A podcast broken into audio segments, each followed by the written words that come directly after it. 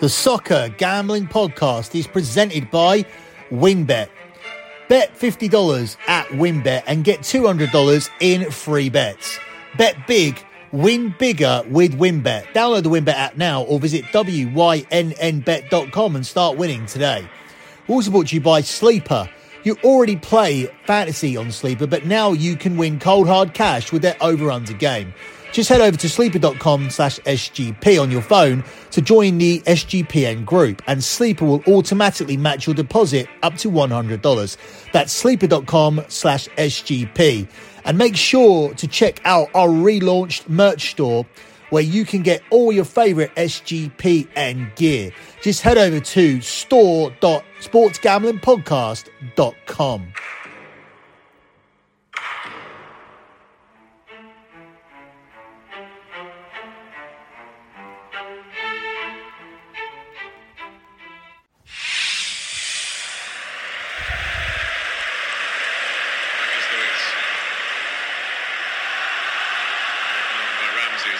had season, a real breakthrough campaign. Digne over Watkins, coming in with Cash. Oh, Matty Cash.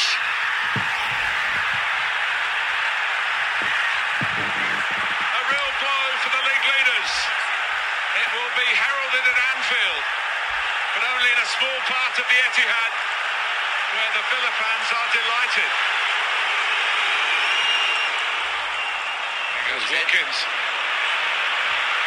Ollie Watkins for Aston Villa. Oh. And the flag's gone up. round, held its breath. He's in his own half. It would have counted. Would have counted. But it didn't go in.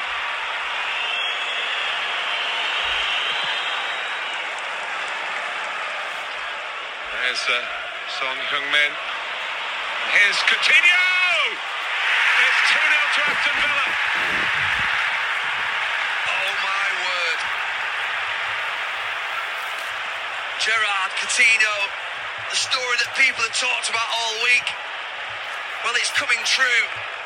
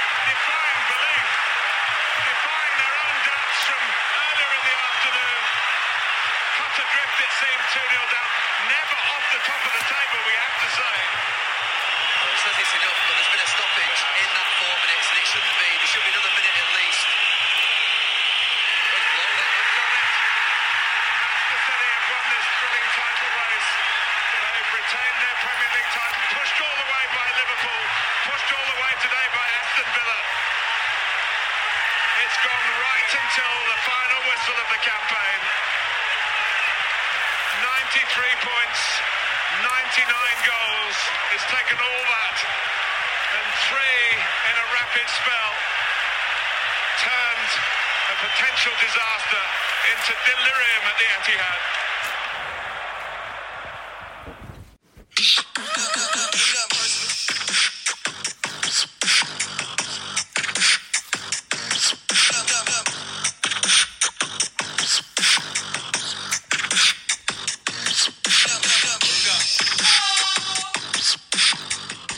You are listening to the EPL show here on the Soccer Gambling Podcast. This is a wrap up show, but also somewhat of a look ahead show as well.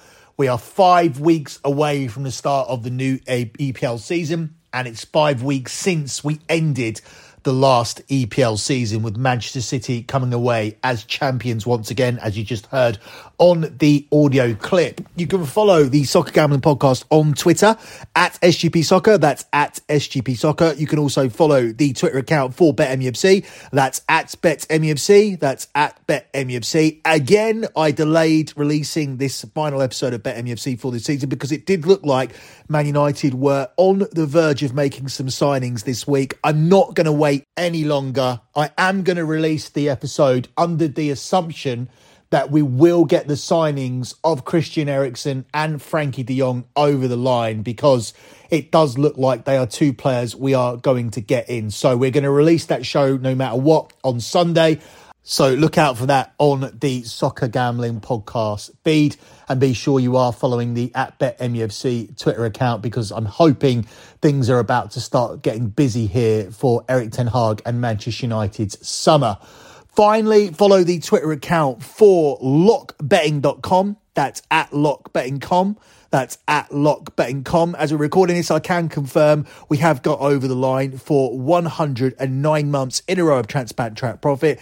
That means this service hasn't had a single losing month for now nine years and one month as we head towards saying we have been undefeated for 10 years. In order to do that, we will have to get to month number 120, and we are 11 months away from making that unbelievable claim. If you want to come aboard the journey, sign up for the month of July. July is a month that I always see as the start of the new soccer season because we will be releasing our futures. And at the moment, on a soccer package, you can get the rest of our picks for Wimbledon. So that special offer is still going where you are getting Wimbledon picks as part of the soccer package. So I understand that it's a quiet month for soccer, other than the futures coming out towards the end of the month and other than the friendly tournaments that will begin in the middle of July.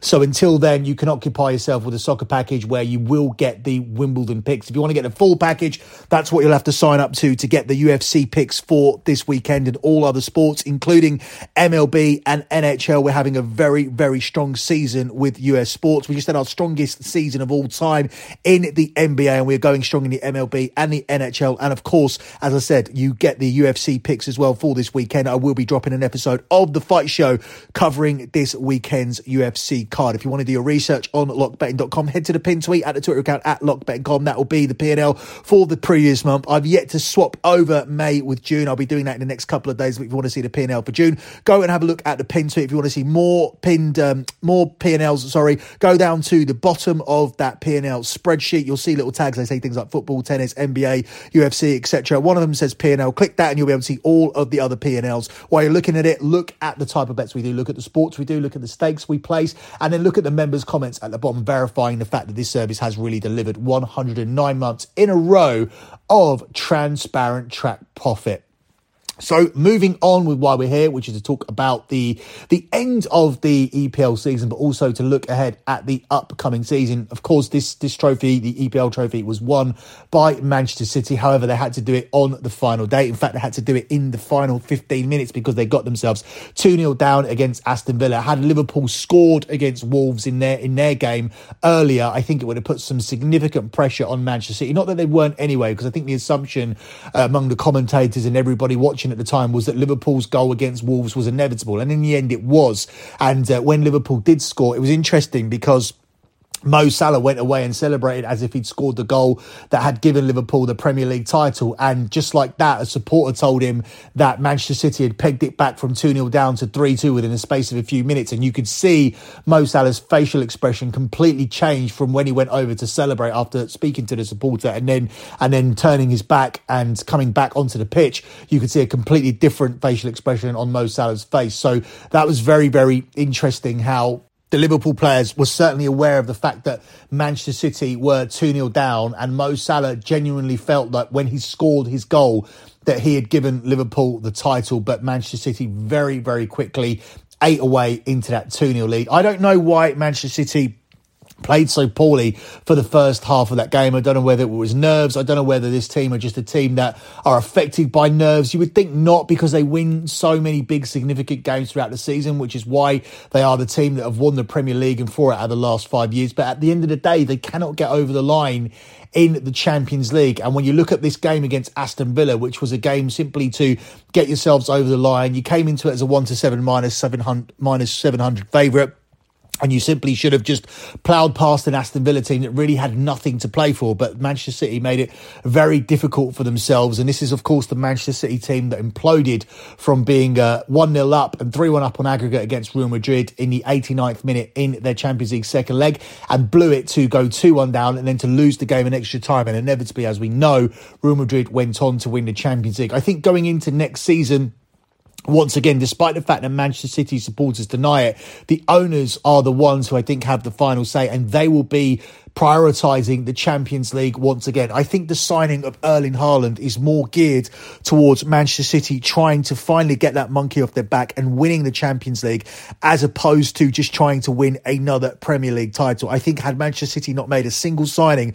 they still would have been the favourites to win the Premier League and they would have probably won it. For me, changing up your team and getting Erling Haaland in is a gamble. That may sound like a stupid thing to say because this guy is going to come into the Premier League and score goals. And I have no doubt about it. I have no doubt in my mind that Erling Haaland will come into Manchester City and he will score over 20 league goals. But the issue is, how does it take away goals from the rest of the side? Because at the moment, you have goals being chipped in equally from all areas of the pitch. If you have that pivot man at the top, if you have that target man in Erling Haaland, if you're trying to get balls and crosses in, if you're trying to play a different stylistic way where you take away the false nine and you go for an out and out striker, what is that going to do to the way Manchester City play in general? One train of thought would be that they'll score a lot more goals because they are lacking that player and they'll be able to have more of a target point in order to play balls into, in order to get crosses into, in order to finish off the chances that they're currently missing in terms of being a better goal scorer than the likes of Gabriel Jesus, who did have a spell in the team. And previously, before that, they tried to go with um, Torres, who, who was not successful. Obviously, before that, they had Sergio Aguero. But Sergio Aguero and Erling Haaland are different players. Sergio Aguero would come in and contribute more towards the overall play. And um, Erling Haaland, I don't think is a out and out replacement for Sergio Aguero. I think after Aguero obviously went to this to this false nine, and to Pep's credit, they successfully implemented that, which is why they have won the last two Premier League trophies. But I do think what you have when you do have a Sergio Aguero and Erling Haaland, you do have that get out of jail card when you're not playing well or you're or you're losing a game and or maybe your tactics are not working you do have that option to just start throwing it up into the box and, and hitting that target man and trying to get you out of jail when when the the game plan isn't quite going to plan how you planned it throughout the week in training. So I do think there are pros and cons to this signing. One of the cons is obviously um, Erling Haaland's injury record Erling Haaland doesn't have a great injury record. This is the most physical league in the world. How will Erling Haaland's body hold up to playing in the Premier League? If this move works out, if he does become the game changer, if they can still manage to dominate teams by playing the way that they, they like to play, and then also be able to win those key games because you have a goal scorer that can score half chances,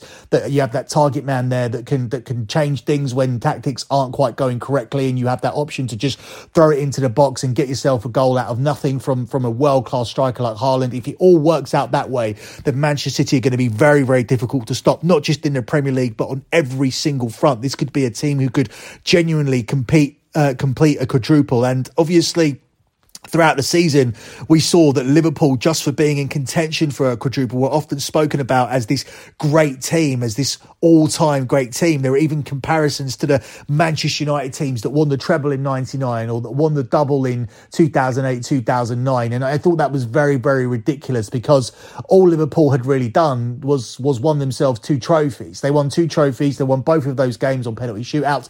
They played um, three finals this season. They didn't score a single goal in any of those those finals. They're, key players, the likes of Mo Salah and Sadio Mane, particularly Mo Salah, who's often um, who's often seen as the current best player in the world by, by many people, especially on social media. He doesn't deliver in finals. He didn't deliver in the African Nations final. He didn't deliver in the Champions League final 2019. He didn't deliver in the FA Cup final. He didn't deliver in the Carabao Cup final. He didn't deliver. He didn't deliver in the Champions League final once again. In fact, he missed he missed good chances to score in the game. So I think it's very difficult to put him on that pedestal, and it's even more difficult to put this team on that pedestal where you're talking about them as being one of the greatest teams of all time. But they, they won two cups and they pushed a very good Manchester City team to the final day of the season, but they didn't win the league. In fact, they didn't go ahead against Wolverhampton Wanderers in their in their game to put immense pressure on Manchester City that could have won them the league. And in the Champions League final, they fell short after having the probably the easiest route through to a Champions League final I've ever seen. Now, Liverpool are a changed team this season because they won't have Sadio Mane. They are now going to go with Darwin Nunez as their centre man. So Mo Salah will be the man going out wide. And then obviously you have uh, Luis Diaz there and Diego Jota and Roberto Firmino. And these are going to be the two guys that come in and um, I'll be used as squad players to rotate when you decide that Darwin Nunez or Mo Salah or Luis Diaz need a rest. So this is a strong front five for Liverpool as well. I don't think Liverpool have necessarily got any stronger because they've lost Sadio Mane, but they certainly haven't got any weaker from losing Mane because Darwin Nunez is a player that can give you lots of years. Uh, as we're doing this podcast, Mo Salah has just signed a new contract. So it's good to have that information going into the show because there was a lot of talk that Mo Salah could be going to Real Madrid. There was a talk that the two teams, uh, the two parties, sorry, were very, very far off in terms of negotiating Mo Salah's new deal. But at the moment, as things stand, Liverpool are pretty much the same strength as they were last season. If they want to get stronger, I think they do need to sign a couple more players. I think they could do with some fullback cover, especially on the right hand side. And I think they could do with another midfielder as well so that they can really compete with Manchester City as far as their squad goes. But I do still think, if I'm honest, that the title race is going to come down to these two teams. The most interesting business so far this summer has been from Tottenham. Tottenham, of course, won the top four race. We saw individual races this season. We saw a title race out of nowhere. It looked like at one point that Manchester City were going to win this very, very early and could focus on the Champions League, but they started dropping points and Liverpool just went on an incredible run that got themselves back into the title race. So, despite being at one point one to 50 favourites and some bookies paying out on Manchester City, as they usually do for the publicity, especially Paddy Power, Liverpool managed to claw their way back in and we had a genuine title race. Between that, we had, uh, we had Chelsea, who were never really challenging for the title, but were never really in doubt of not making the top four. So they were a weird team that were always pretty much cemented and looking certain to be in third place. Whereas behind them, we had a really interesting race for the top four. It was mainly between Tottenham, Arsenal, and Manchester United, but we had the likes of Wolves and West Ham flirting with the title, flirting with the, the top four race for a temporary period. In the end, it came down to those three, with Manchester United dropping out first and uh, Tottenham and Arsenal coming right down to the wire when the two sides played in uh, what was Arsenal's third last game of the season and Tottenham's second last game of the season. And then Tottenham won that game comfortably. And um, we had that as a big plus money lock. And then Arsenal ended up dropping the ball by losing away to, to Newcastle. So that was very, very interesting. I'd be interested to see where Tottenham fit in this season. Are they going to be title contenders? Are they going to be good enough to leapfrog Chelsea? They've certainly done better business than Chelsea so far. And they've also got Antonio Conte, who is a manager that can turn average players into great players, which is what he did which is why this team ended up finishing ahead of Arsenal in the table. What happens to Arsenal now? Was that Arsenal's one big chance to finish in the top four and then being able to attract players to stay in the Champions League. Once you're in the Champions League, it's easier to stay in the Champions League because you can attract Champions League players. You can just get better and better. Arsenal don't have the benefit of that. Yes, they've been able to sign Gabriel Jesus from, from Manchester City, but they're finding it difficult to get Raphinha. It looks like Raphinha is going to prefer to, to move to Chelsea because he can't get his Barcelona move because Barcelona just can't crunch the numbers to, to sign him, although that is his preference. But Arsenal seems like his third choice, and that's simply down to the fact that Arsenal haven't got Champions League football. And they're not a big, big club like Manchester United who can attract players anyway because of their name, simply uh, because they are Manchester United and don't need to be in the Champions League, which is why Manchester United look like they could still get Christian Eriksen ahead of Brentford, which is why Manchester United still look like they could be signing Frankie de Jong, which is a major signing. And it looks like Erik Ten Hag doesn't want to do any business for other signings until his number one priority is over the line. And a signing of Frankie de Jong should be confirmed anytime in the next few days. Of course, we'll talk more about that over at BetMUFC. And, um, and what it means for Manchester United and what realistic expectations are. I personally would be very, very happy if we could get into the top four. That sounds like a low expectation given that the previous season we finished second and we still have the likes of uh, Ronaldo and Rafa Varane and Jadon Sancho and perhaps we can get more out of Marcus Rashford and perhaps Bruno Fernandes can have a better season again and perhaps Luke Shaw can find himself again. We have David De Gea and goal who's always reliable and we're adding the likes of Eriksen and Frankie de Jong and, and perhaps we should be challenging for the title with this team.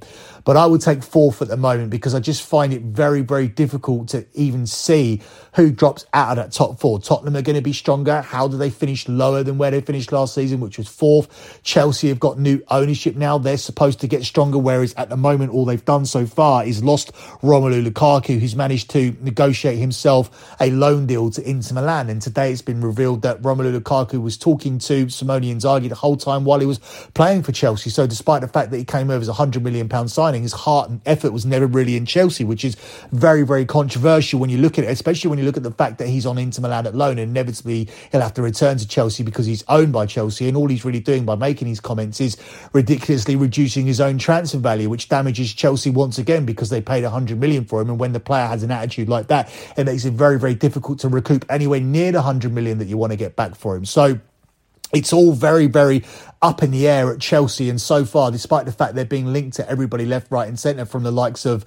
Neymar to Raphinha, they, they, they, haven't done any business yet. And one big bit of business they need to do is sort out what they're going to do at centre back because losing Rudiger to Real Madrid is a big, big loss for Chelsea because he was a key player and a key part of why they even finished third this season and the key part of why they won the Champions League the season before that. So it's a very, very interesting season for Chelsea if, if they're going to stay in the top four, if they're going to stay above Tottenham, if they're going to sign players that are are going to make them actually challenge for the league title. As I said, the likes of Raphinha and possibly even Raheem Sterling, who's being linked to them because it's there's rumours out there that, that Manchester City don't want Sterling anymore and he's not part of Pep Guardiola's current plans. Obviously, with the likes of um, with Haaland coming in.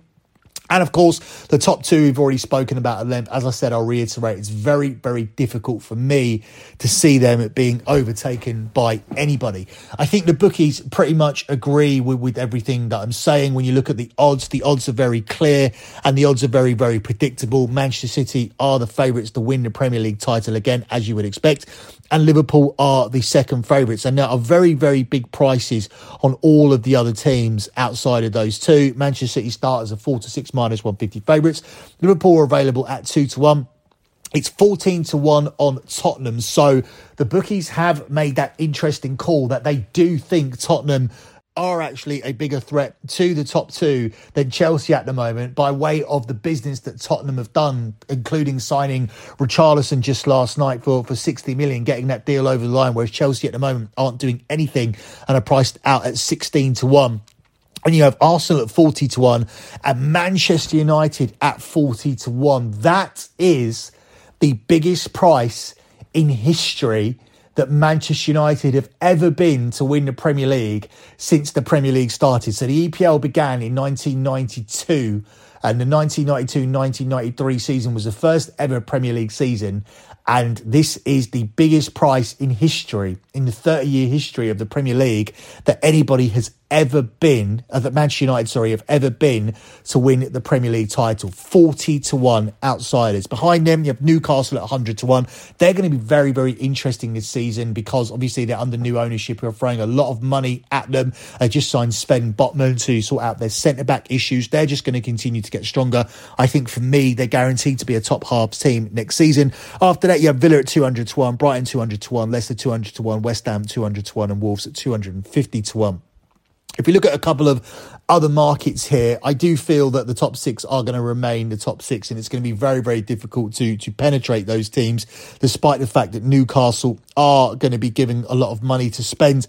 I think that Newcastle's first ambition will be to finish in the top half of the table, and the bookies do think they'll comfortably finish in the top half of the table. They are one to three to finish in the top half of the table. Behind them, you have Aston Villa at eight to eleven, West Ham at eight to eleven. I think it would be a major disappointment for West Ham to suddenly drop out of the top half. And then you have Leicester available at 10 to 11 with the outsiders Brighton 5 to 4, Crystal Palace 7 to 4, Everton 9 to 4, Wolves 9 to 4, and Leeds 4 to 1. So the bookies have Newcastle finishing seventh.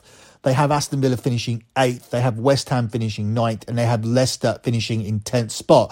10th spot is a top half finish in the table. So I find it very, very difficult to see Leicester dropping down to the bottom half. In fact, I find it difficult to see Leicester finishing below West Ham this season. I don't think West Ham are going to do significant business in the transfer window. I think their main in- intention will be to keep hold of Declan Rice. They may spend a little bit of money bringing in one or two players, but I don't think they're going to spend anywhere near close to the 100 to 150 million that I think they would need to seriously challenge again for the top six.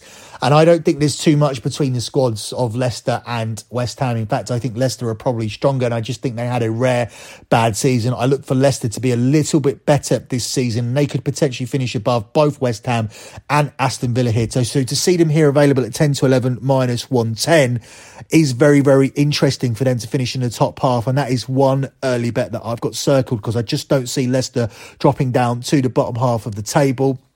There are rumours that Youri Tielemans may be moving on, but if he moves on, I think they'll get decent money for him. And I do expect Leicester to spend that money to replace him. I still think Brendan Rodgers is a, a decent manager at this level. I think when Brendan Rodgers goes up, it's it's not really realistic for me to see him managing the likes of a Liverpool or a Manchester United. I don't think that's his level. I think at this level, he can get the most out of the Leicester players. I think there were a lot of rumours last season linking him to other jobs. At one point, Mikel Arteta started with three losses and Brendan Rodgers Rodgers was linked to that job. It was also linked to the Manchester United job when everything was going wrong for Ole Gunnar Solskjaer. In the end, he stayed at Leicester, and perhaps that was difficult for him. They also dealt with without having Jamie Vardy for a lot of that season. At some point, this team are going to have to look for how they can replace Jamie Vardy because I don't think there's a team in the Premier League that it makes more of a difference to when one player is missing. I think he's more important to Leicester than than Salah is to Liverpool, or De Bruyne is to Manchester City, or Saka is to Arsenal, or, or anybody there at Chelsea. But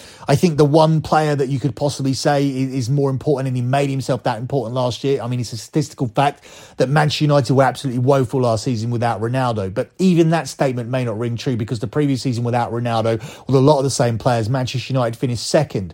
So it would be interesting to see what Manchester United did had Ronaldo gone this summer. He was linked to moves to the likes of Bayern Munich and Chelsea, but ultimately it does look like he's staying and he will be part of the Erik Ten Hag project. Looking at the relegation odds. Last season, of course, we ended up losing two of the teams that came up. Watford and Norwich didn't really make much of an impact, but Brentford did. Brentford ended up surviving and we lost Burnley. I think it'll be very, very difficult for Vincent Kompany, the, the former Manchester City captain, to guide Burnley back into the Premier League at the first attempt which is why it's very, very important to make sure that you stay in the Premier League. It's very, very difficult to get back up once you go down, although Norwich seem to be the masters of yo-yoing and uh, getting in and out of the Premier League. The favourites to go down next season are currently Bournemouth. They're priced up at 8 to 11.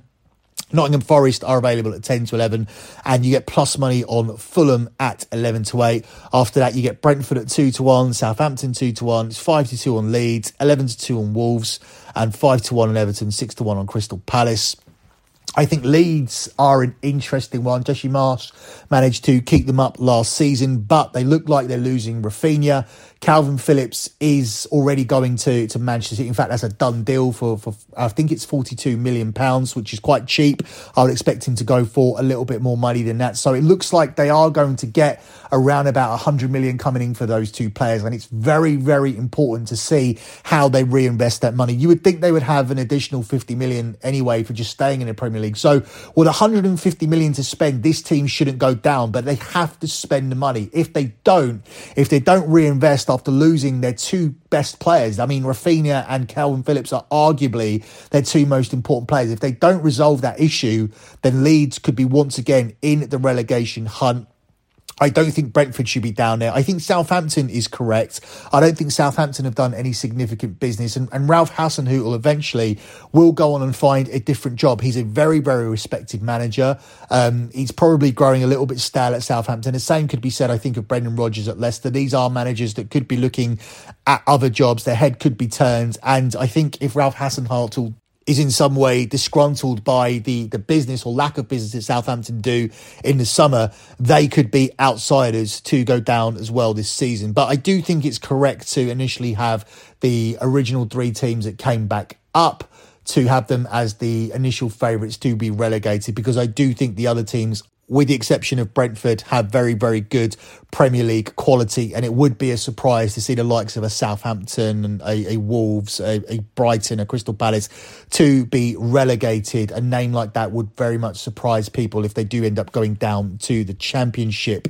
Um, I think that's everything we should cover here. We have looked back at the previous season. We've looked a little bit ahead to the upcoming season. There will be a future show that will be coming out in about three weeks and there will be another episode of Bet MUFC coming out in about two weeks. But I am going to begin my two week break after I drop my final two soccer episodes here on the Soccer Gambling Podcast. As I said, you are going to get Bet MUFC on Sunday. I'm tired of waiting for Manchester United to make a signing. And also, you are finally going to get yourselves that World Cup preview, that early World Cup preview. It's not early now because the draw was made some time ago, but at least we now know all the teams who are going to be in it. So you are going to get your early World Cup preview, and that's going to be your gift for Independence Day. So on the 4th of July, wake up in the morning and start your 4th of July by listening to my World Cup preview, which will be available here on the Soccer Gambling Podcast. Guys, don't forget um, this is a one off offer over at lockbetting.com. You can currently get Wimbledon picks under the soccer package. We've had a very strong start to Wimbledon. Our futures are looking very, very good. But if you want to get the full package over at lockbetting.com, you'll get all sports, MLB, NHL, and the UFC card as well. My UFC preview for the main three fights on the main card will be available as per usual on the fight show, which is, of course, always available on the Sports Gambling Podcast Network. So that's it for the 2021 2022 EPL season. I know it concluded five weeks ago, but we are hitting this bang in the middle. Five weeks since Manchester City lifted the trophy, and five weeks away from when we do it all over again. And um, just to finish up with our lock records, the EPL show this season wasn't just a show that covered the EPL. Under the EPL umbrella, we had FA Cup picks, we had World Cup qualifying picks, we had African nations picks, and we had a Club World Cup lock as well. The final season tallies for all of those locks are as follows. EPL locks ended up going 38 and 13.